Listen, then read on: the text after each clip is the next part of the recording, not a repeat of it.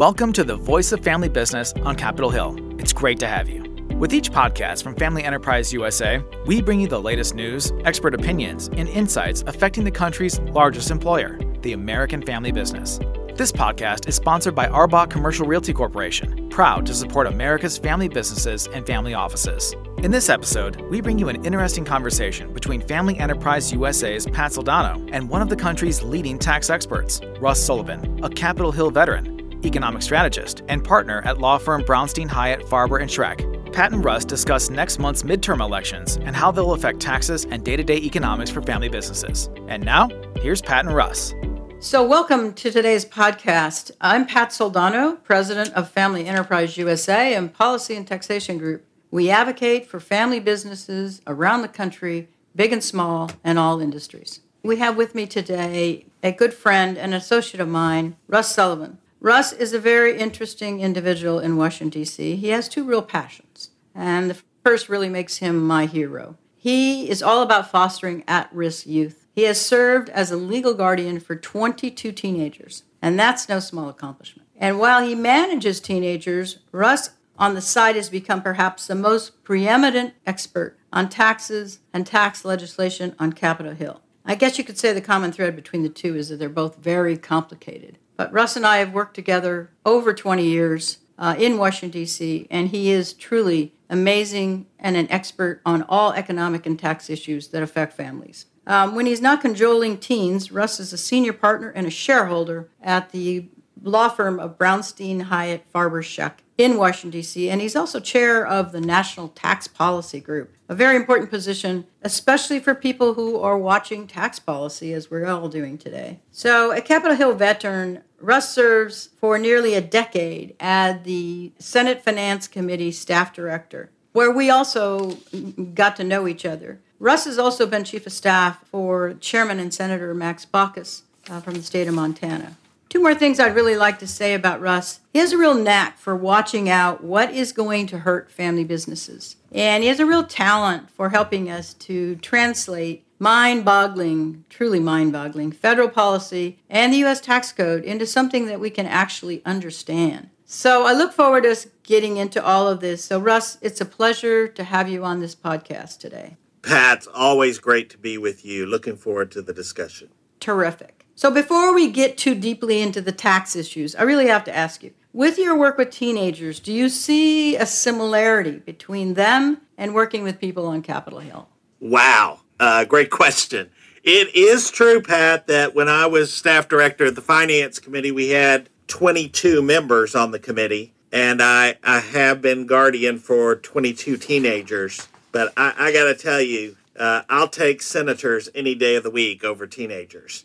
Um, first, I, I, you know, I would never have contemplated having 22 teenagers all at the same time. And uh, when you work for one of the committees, uh, you have to work with the whole group and all the members uh, all at once. So, uh, despite that, I would take working with the members over teenagers.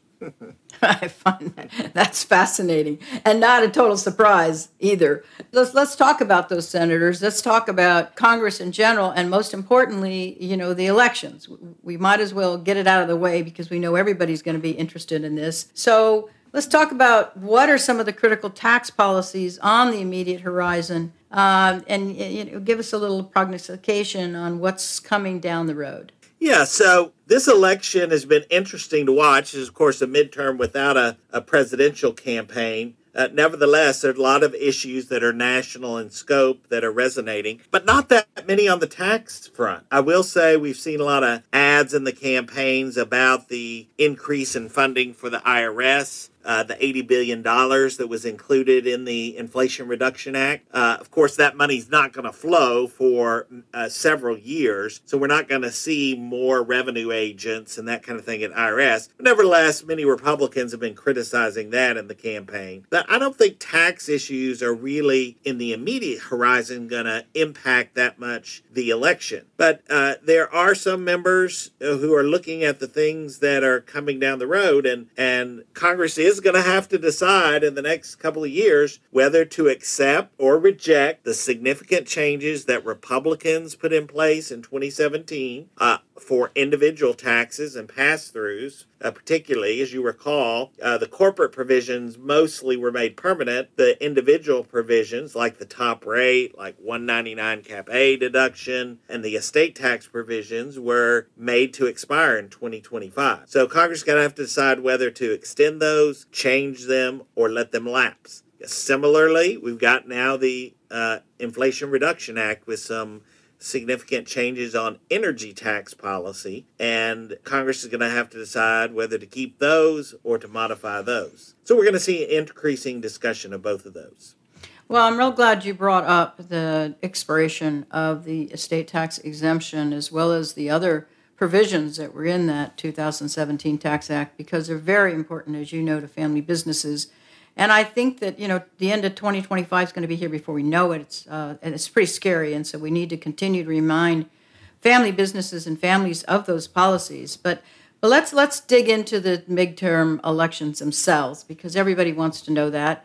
Uh, you're in touch every day with members of Congress, so you're very close to these campaigns and these races. And so, can you tell us uh, some of the races that you see and maybe how they're shaping up?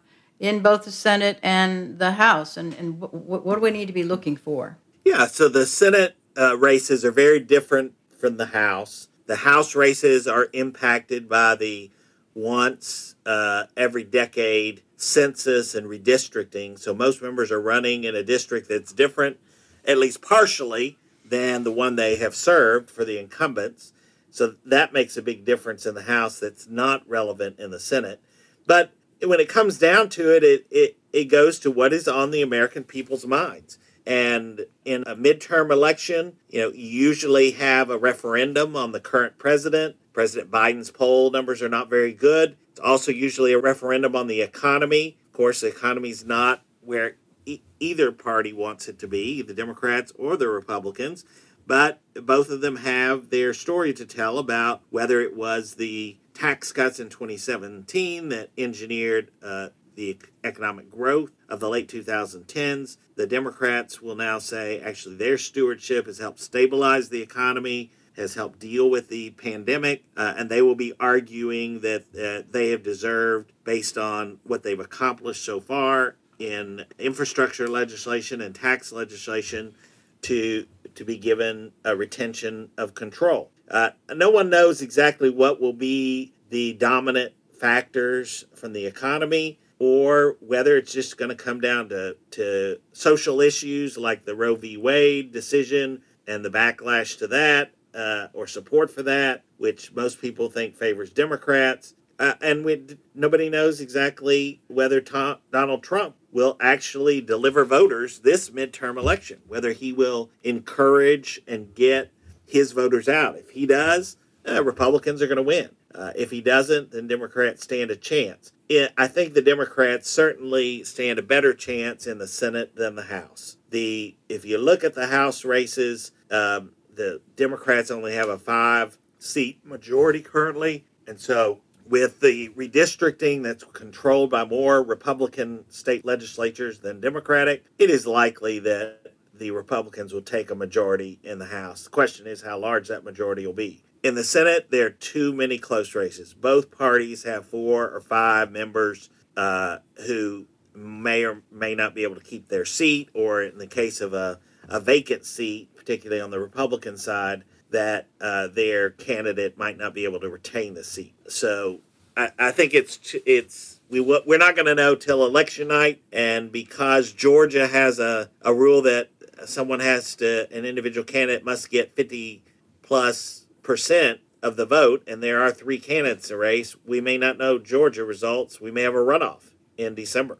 Well and so are there any other states that you think are kind of in play that people should pay attention to? I mean we've heard about arizona pennsylvania. Yeah certainly on the democratic side arizona is is important for the democrats uh, with mark kelly trying to retain that seat nevada uh, with uh, Cortez Masto trying to retain that seat. I've already mentioned Georgia, where Raphael Warnock mm-hmm. is trying to retain his seat, and New Hampshire, uh, where Maggie Hassan's trying to retain that seat. Those are all uh, going to be close races, and uh, most of them are races where you have a relatively moderate Democrat running.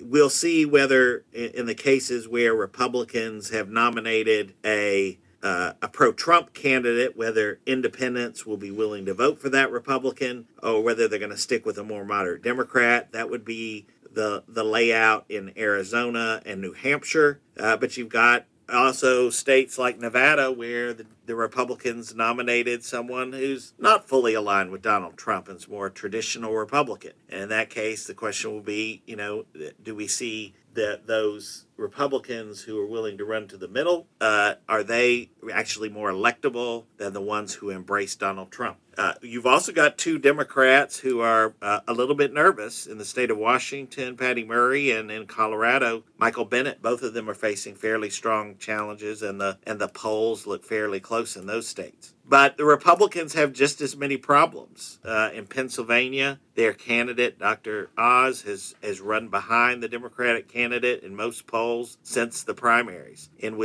in Wisconsin, Ron Johnson has uh, been behind in some polls, although I'll point out he was behind in polls the other two times he ran, and, and he always won on election day. Um, and then there are open seats in, in North Carolina where Democrats are putting up a good challenge, uh, and perhaps uh, in other states as well. So I think it's we're at 50 50 right now in the Senate. Pat, I would I would bet a lot of money that it's going to be 50-50 or 49-51. I can't tell you which way uh, when the when all the counting is done. Okay, well that is very helpful, and I know people are very interested in hearing just exactly what you said in, in terms of those races in the various states. So I'm going to ask you a question that's a little out of left field, but I, I people ask me all the time, so I'd, I'd like to hear your input on this. Uh, we we all know that the country has become very polarized, um, very polarized, uh, right and left. Um, we're, we're not moderate anymore as a country, which is making things even more difficult to get done in Washington, D.C. And, and as you and I have been working together all these years, disappointing. It's discouraging because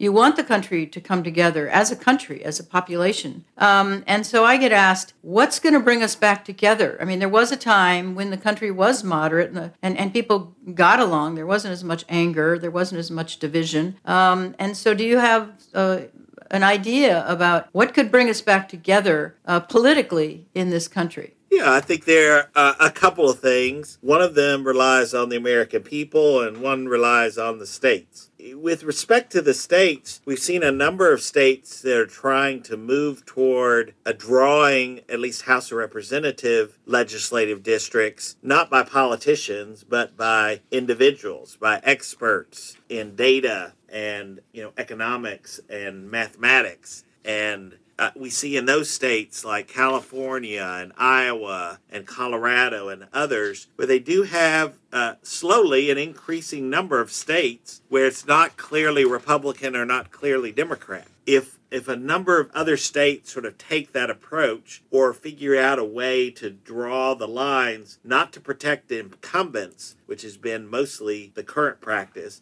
but instead to just uh, put together a, a, district that's cohesive from a geographic, economic, and cultural standpoint, you might very well end up with a lot more centrist House districts, which will push candidates to try to be more bipartisan and to try to work with the, the party from the other side of the aisle. Now, in the Senate, that won't work because states uh, lines are already drawn, so we don't have changes there. But in the, the case, in that case, the American people ultimately decide. If if we had more Americans, even ones that are not wedded to the Democratic or Republican Party, voting in primaries, then we would find that the candidates who win the primaries are those who do express that they want to get things accomplished for their state, even if it means working with the other party. We have candidates like that who are running for office now but they're not winning the primaries as often as they used to. And so some of this just falls back to the American people to go out and vote in the primary and to also then show up and vote in, in November and not leave it to others. And I think if a, a representative majority of the American people did vote, we actually would see a movement back toward less polarization as you described. Well, that's very, very helpful and interesting. Um, I've never heard it described that way, but it makes a lot of sense to me. And so I think that's a great, great answer. And what we need to do is obviously encourage voters to, to vote, as you said, in the primaries. So Um, let's let's get back into the tax and economic issues specifically. You and I have been working with family businesses for two decades now, and we know how important they are to this country. We know that they generate 59% of the jobs and 54% of the GDP. So Let's talk about what are some of those long term uh, tax and economic issues that could affect families and family. But you already alluded to some of that. Um, the 2017 Tax Act and, and that expiration uh, into 2025. But in the 90s, when you and I started working together, we talked a lot ab- about the complexities of the macroeconomic issues and their effect on long term policy. And when you're at the Fed, uh, and you, there were global uh, logistics issues and climate policy, and you know all these things have been changing uh, through the years. And so let's talk about tax and economic policy, kind of in the future, maybe a little more long term, which is I really typically not what people do in uh, in Washington D.C. and how it's going to impact maybe the next generation of business owners um, and, and and getting them to keep their businesses and pass them on to the next generation, which they would like to do, as you know. Well, sure, Pat. This is one reason I, I do uh, really love working with Family Enterprise USA as well as the Policy and Taxation Group is that keep in mind that the issues for family owned businesses are, are much broader than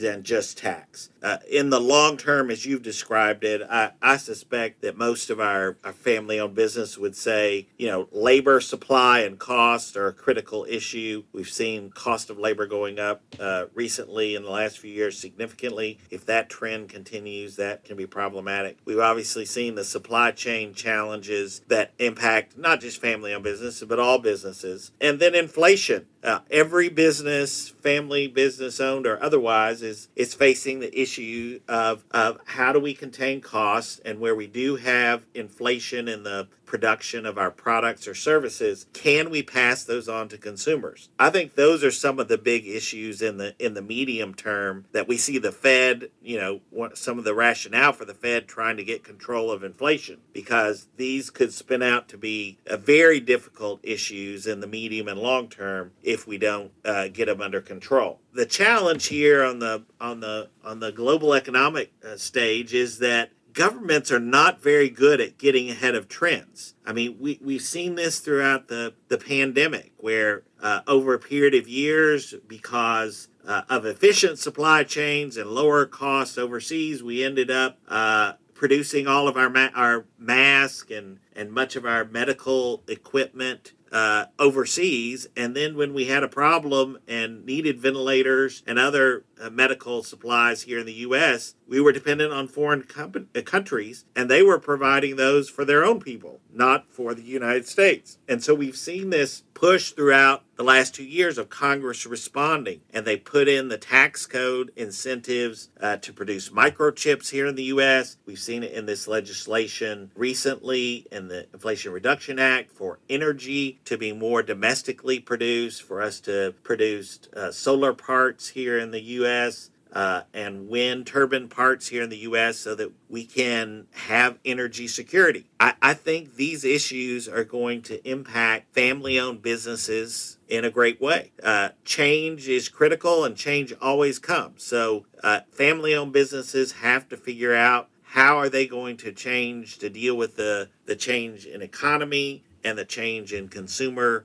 preferences in order to compete. But then there are also the the tax issues that that we've talked about that really are unique to to family businesses, including the fact that they're structured mostly as pass-throughs, uh, and, and that the success of the business really relies on the ability to keep the uh, family owned business within the family and pass it down to the next generation. So I think we're going to see a lot of those issues uh, here in the coming years. Yeah, I'm really glad you brought up the fact that uh, family businesses operate as pass throughs because with the work that we've done through Family Enterprise USA, we have learned that 79% of family businesses operate through a pass through, so an S Corp, LLC, or LP, which is huge and, and so important. And as that legislation changes, as you already alluded to with 199A and other legislation that affects those pass throughs, we really, really have to pay attention, and family businesses have to pay attention. And to your point, next generation has to pay attention.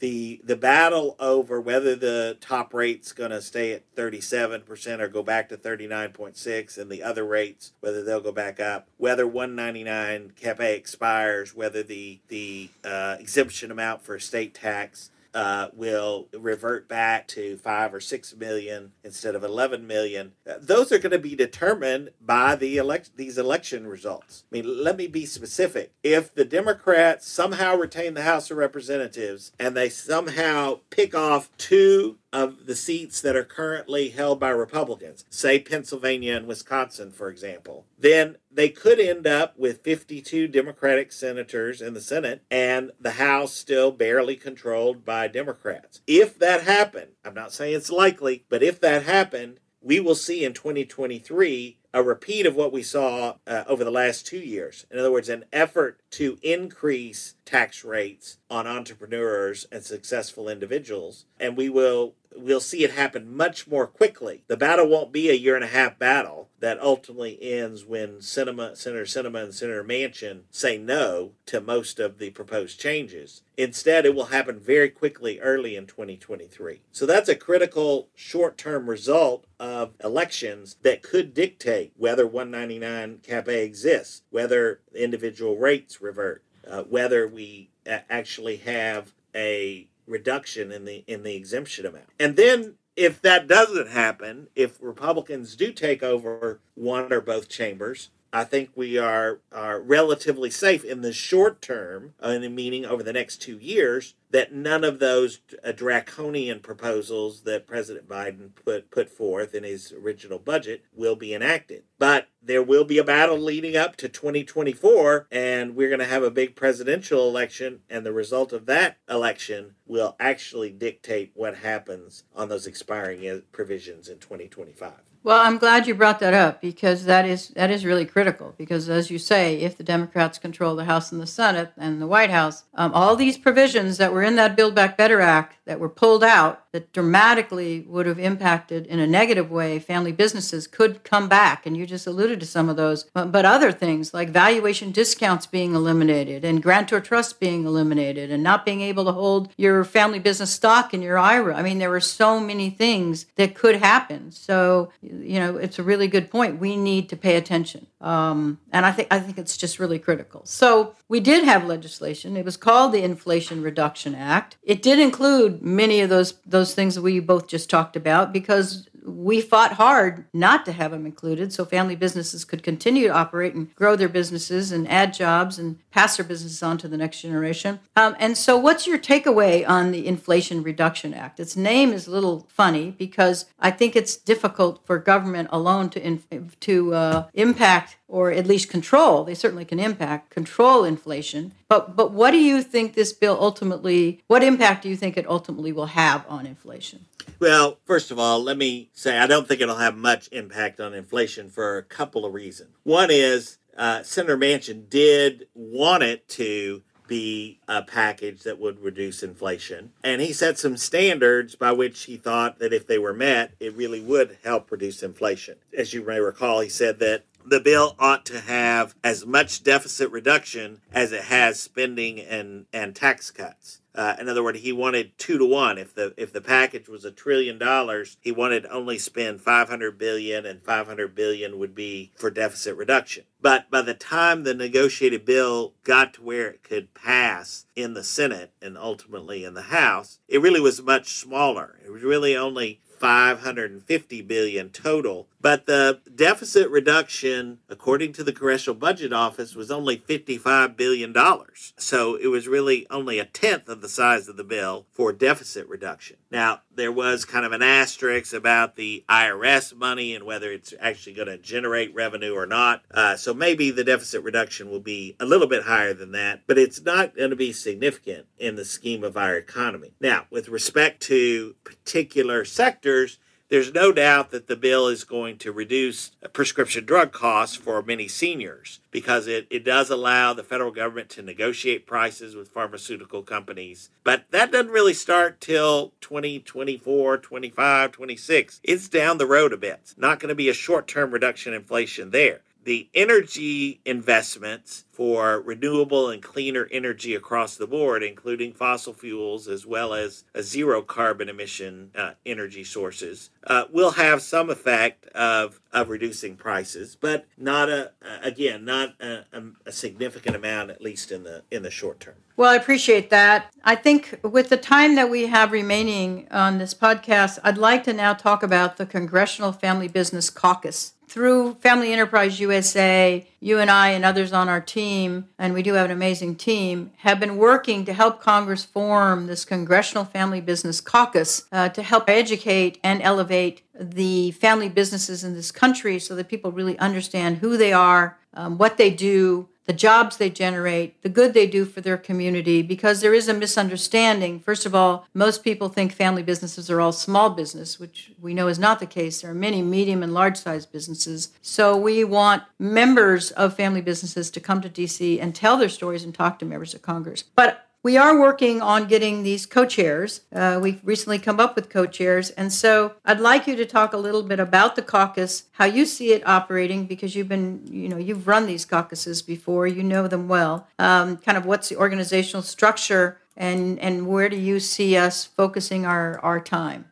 Well, yes, Pat. I, over the years, as you and I have and others have have gone and met with members of Congress and their staff, we we do see they have a great appreciation for family-owned businesses, but they don't have for the most part, a great understanding of family owned businesses. In most of the meetings, a staffer will say, Oh, yeah, you're here. The, the, the, uh, my senator, my representative does care a lot about small businesses. And as you say, we, we need to uh, help educate them about the variety of kinds of family owned businesses. Yes, most of them are, are self employed or just have a few employees, but then there are a lot of employees that work for family owned businesses uh, that em- employ hundreds, thousands, tens of thousands of uh, employees. And so we I, I see this Family Business Caucus as a way to help uh, the members who do care about family owned businesses to explain to their colleagues across Washington, D.C., in both chambers and even in the administration, to better understand uh, what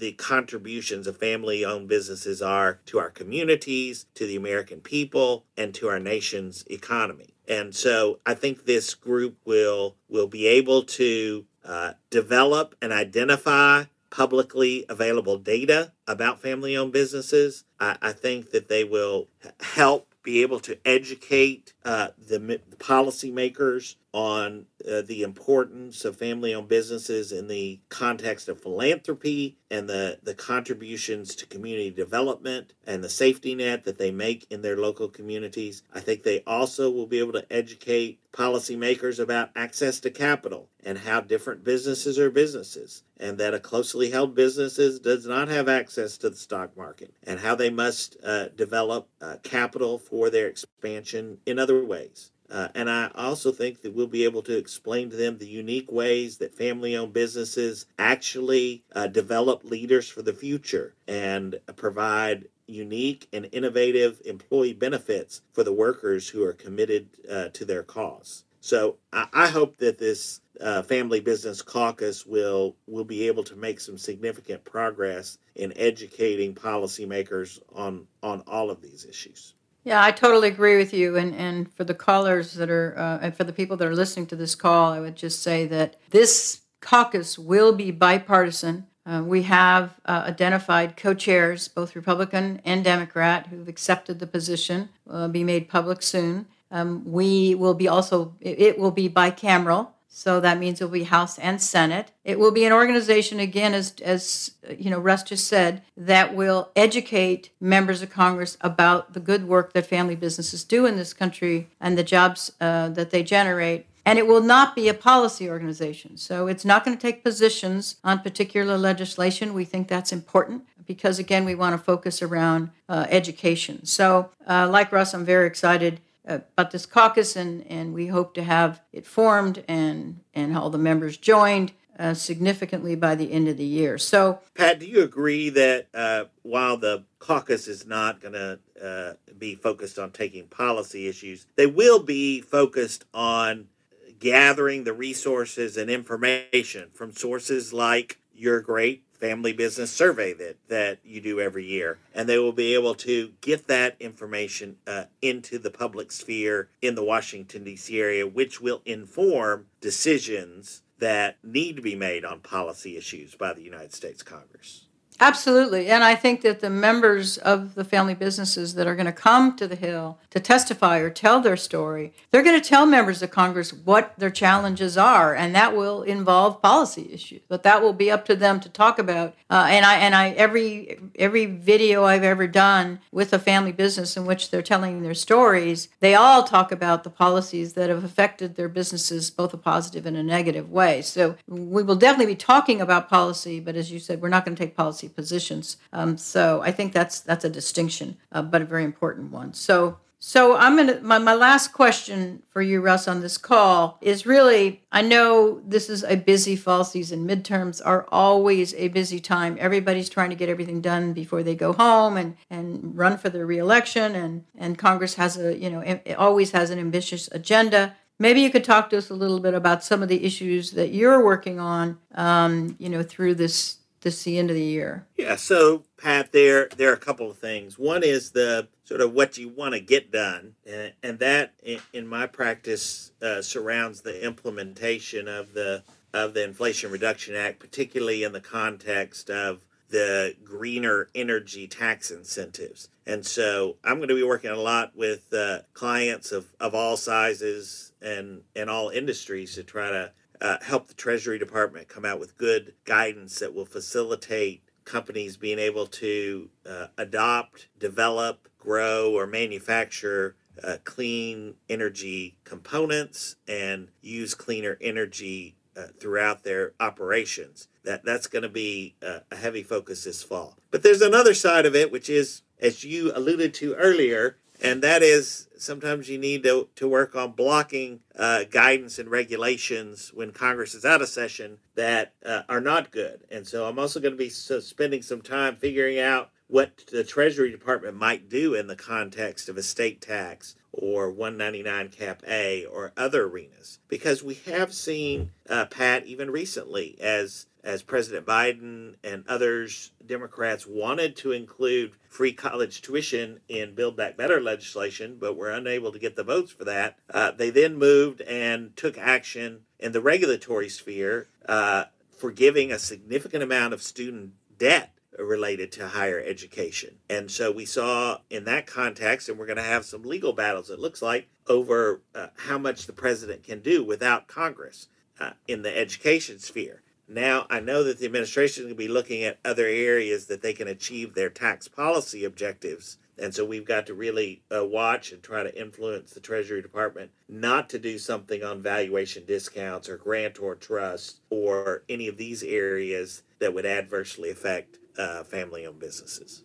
Absolutely. Well, Russ, this has been a real pleasure. Uh, I really want to thank you for your time today. It's been fascinating. It's always fascinating having a conversation with you. I wish we could have more of them, quite frankly. I know our family business listeners have learned a lot, and we're going to be looking forward to hearing from you more. And the Brownstein Law Firm, we really appreciate the newsletters that the Brownstein Law Firm sends out uh, on sometimes a weekly basis that gives all of our members an update in terms of uh, what legislation and other issues they need to worry about uh, in Washington, D.C. So we look forward to having you back again. Thank you, Pat. It's been great working with you and having great conversations all the way back to the late 1990s on these family business and estate tax issues. And I look forward to uh, many more in the future. Thank you. So, to our listeners, we hope you like today's show and we hope you subscribe to our podcast, where each episode discusses in depth the critical issues that affect multi generational family businesses. You can find this podcast